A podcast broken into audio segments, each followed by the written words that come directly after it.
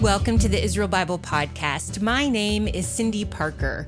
I am an author, a speaker, and the professor of Holy Land Studies at the Israel Bible Center. I am passionate about reading the Bible in the physical, historical, and cultural context of its day. But what I really love doing is having geeky conversations with people about all kinds of things in this podcast, I'd like to invite you to join me as I sit down each week with other faculty members of IBC to discover new aspects of the Bible. Ah, these are some of my favorite dialogues because, as a modern audience reading an ancient text, we know that the Bible does not need to be rewritten, but it needs to be reread.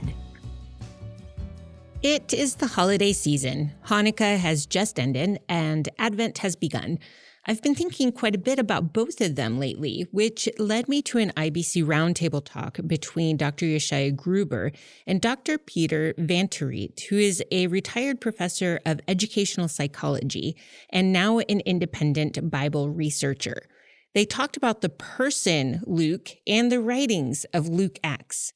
Since Luke is one of the ones who gives an account of Jesus' birth narratives, he and his writings have been on my mind.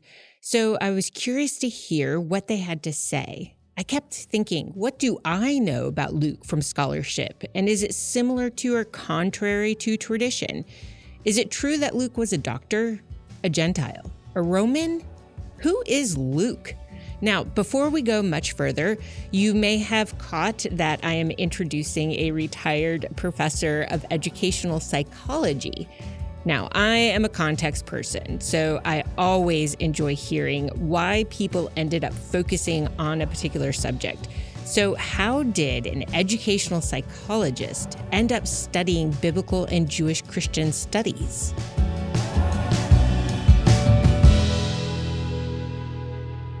I grew up in a Protestant Christian milieu and um, an Orthodox milieu. But my father was rather liberal, and my mother was uh, pietistic. And uh, so I never had uh, much uh, dogmas in, in my youth mm. to deal with. Um, and then in the course of time, I, uh, I, I the think, thinking started about Christian theology and Christian dogmatisms and uh, I, I couldn't find the logic in it. So when I was a young adult, I had lost much of uh, the Christian faith, but the Bible and the Bible stories stayed very interesting and intriguing. Uh, and then I came in uh, a, course of an, uh, a teacher who who explained the Bible the Bible story from the Jewish background and I recognized it immediately. So uh, that was uh, the the start of my uh, my interest in it, and um, I, I, in his uh, in his uh, study house we studied Old Testament uh, books, but also the Gospels and other New Testament books, and he put me on the on the the, the trace of of Luke and uh, uh, of the, the, Jewishness, the, the possibly Jewishness of Lucan. There, uh, I, I, started my investigations with, and th- this book was the result of it. The book he mentioned is called Luke the Jew An Introduction to the Jewish Character of the Gospel of Luke and the Acts of the Apostles. It is a very detailed book that dives into the language of Luke, including medical, nautical, and political terms that he uses, along with a whole variety of themes and phrases that are found in both the gospel and in Acts seriously, just look at the table of contents. You are going to start to salivate. I haven't actually read the book myself, but I did appreciate many of the issues he brought up in the conversation with Dr. Gruber. For a long time, the common claim was that Luke was the only non Jewish author of the New Testament writing for a non Jewish Christian public. But that is not the view developed in this book. So, who is Luke? Luke was a Jew. I concluded from uh, the many Jewish traits, characteristics, features uh, of the both books, the Gospel and the Acts. Uh, was he a born Jew? Was he a proselyte? Maybe a God-fearer? I don't know. Historically, uh, it's not 100% certain what he was, but the author must have been someone who had a thorough Jewish education. Hmm. That is clear to me uh, on the basis of my investigation in both books.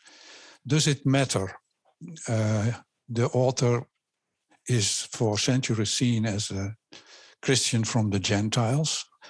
I think it does matter how we see the author because the starting point about the author is important for the way we read the book. Um, and that's, I think, why it's important to discuss this question. Yes, exactly. And I find it interesting to pause, take a look at Luke and the Luke Acts writings, and try to see what we can find out about the person Luke. And if you have always heard that Luke was a Gentile Christian, then what about the very Jewish characteristics that come out in the Gospel of Luke? And what about the Gospel's use of midrash? So, first, what is midrash? And second, what role do they play in Luke's Gospel? What is midrash? Midrash is an, an investigation of Tanakh uh, in the context of your situation in which you live. And um, the results of uh, that investigation uh, are laid down in stories, in mm. midrash stories. And those stories use themes, expressions, lines of reasoning from Tanakh. Um, they could, you could also call it actualization of the of themes from Tanakh, ideas from Tanakh. Uh, historical data uh, are transformed to narrative theology. Midrash stories are never exact historical uh, reports. They always directed are directed to the future and to things that still must be done by the believers for which they are written. Uh, they are explaining, int- interpreting, signifying, teaching, uh, about the meaning of things that happened in the recent past in the light of, of Tanakh. And they give the readers a perspective how to act in their situation. Um, and Midrash is also the teaching about this, the results of this investigation. So the evangelists had the recent past of Jesus and his disciples, and they did an inquiry in Tanakh to give meaning to their experiences with Jesus and his disciples and his followers.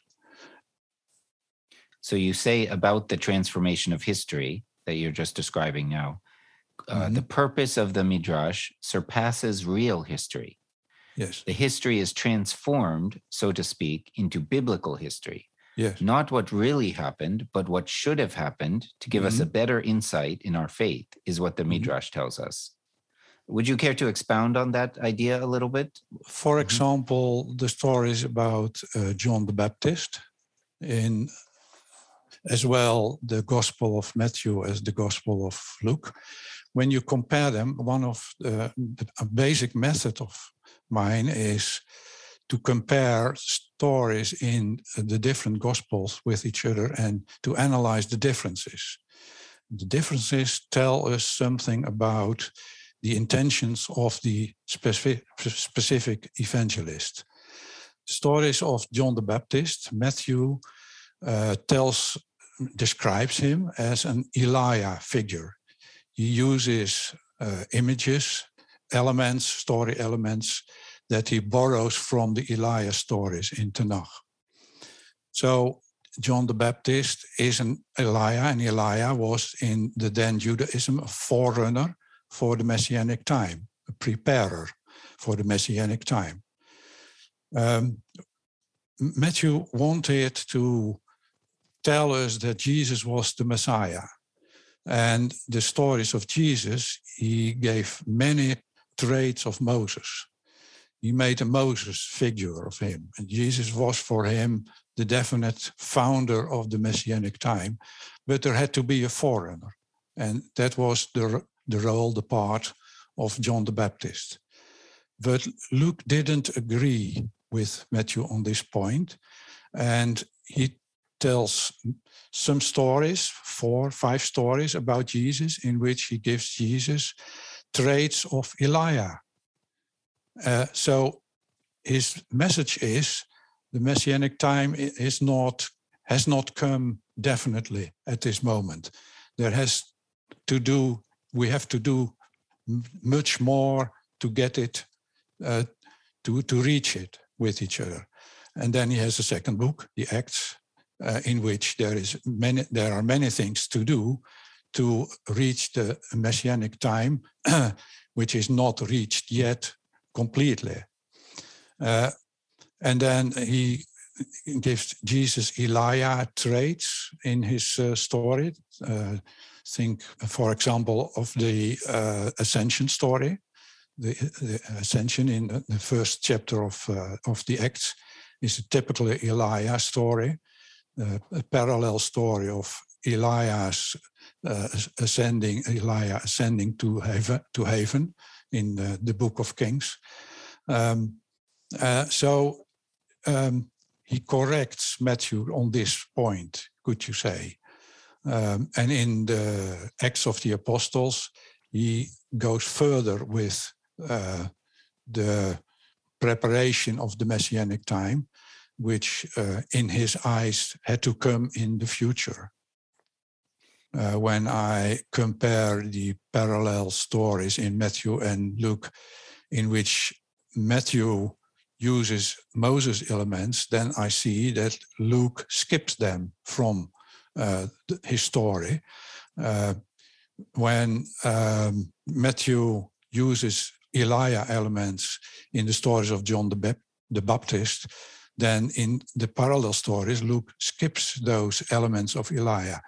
And that gives me a clue in, in which direction I uh, have to look further in the Gospel of, of Luke to get a better uh, image of what Luke could have meant with uh, his storytelling.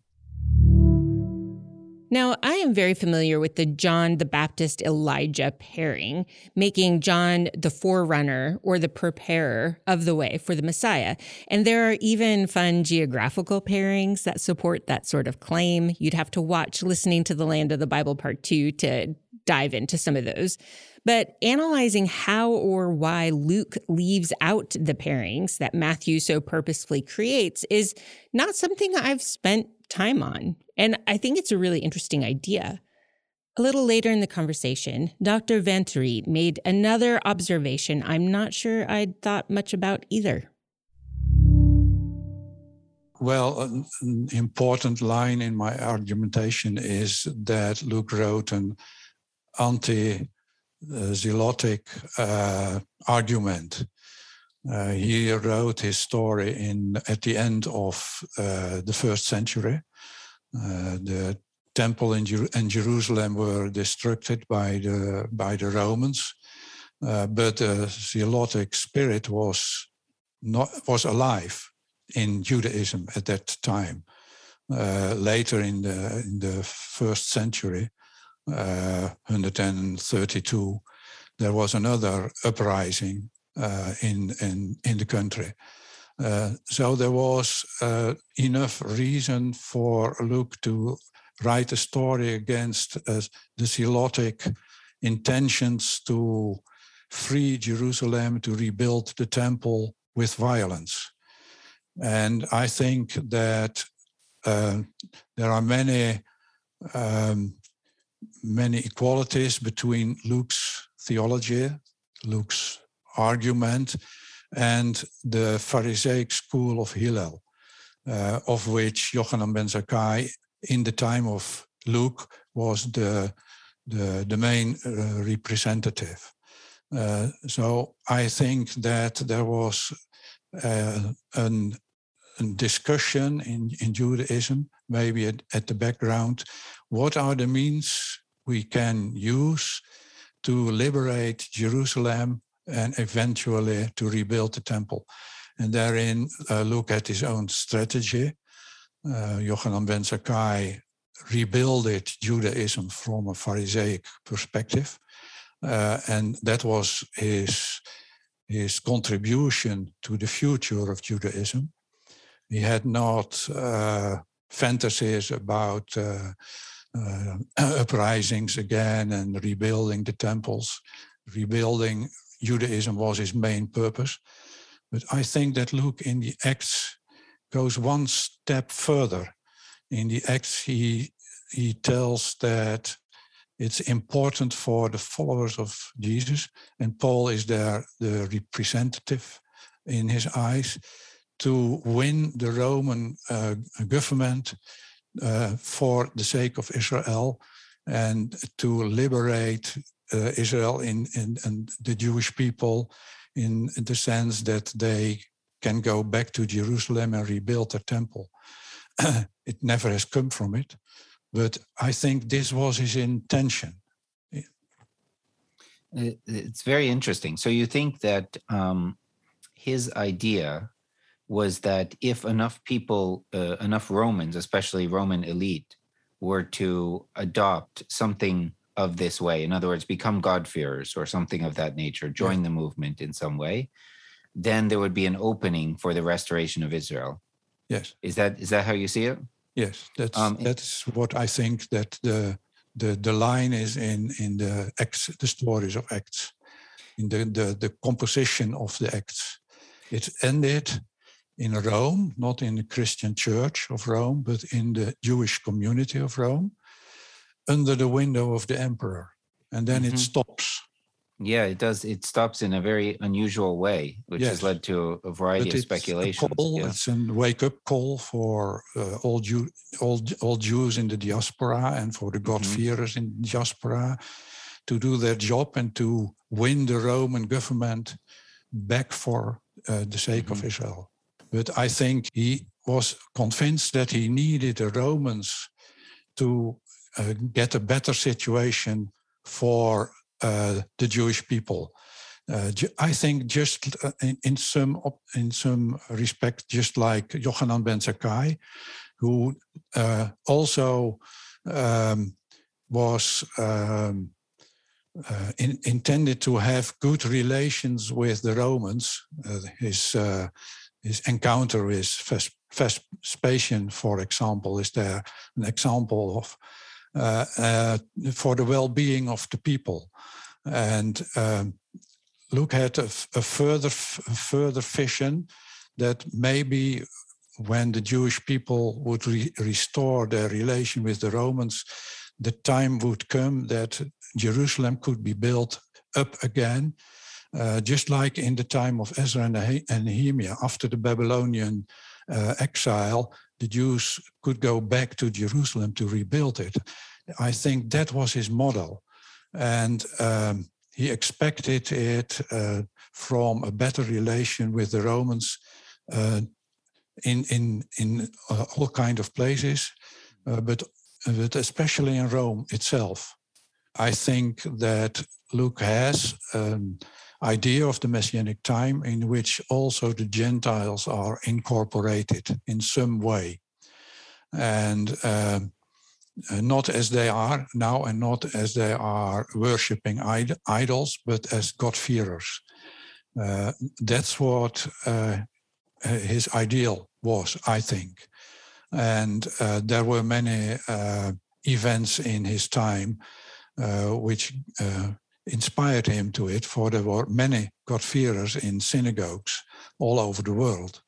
Uh, and uh, the interest in Judaism uh, among Gentiles was uh, very large in, uh, in, in those days.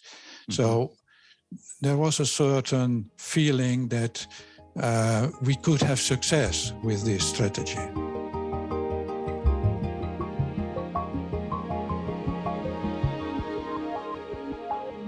The two of them go on to discuss ways in which Luke's idea of the messianic time is similar to and yet quite different from the Essenes.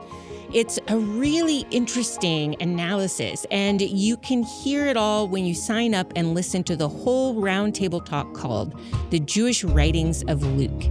Next week, I'm doing something different, and I'm going to bring in a friend of mine who talks about the historical context of Jesus' birth narrative in the book of Luke. You can explore more about Hanukkah and Christmas in the IBC magazine on our website, israelbiblecenter.com. Thank you to Jeremy McDonald from Mason Jar Music for doing a great job editing, mixing, and adding in all the good sounds. And thank you for hanging out with me and being curious about all things Bible related.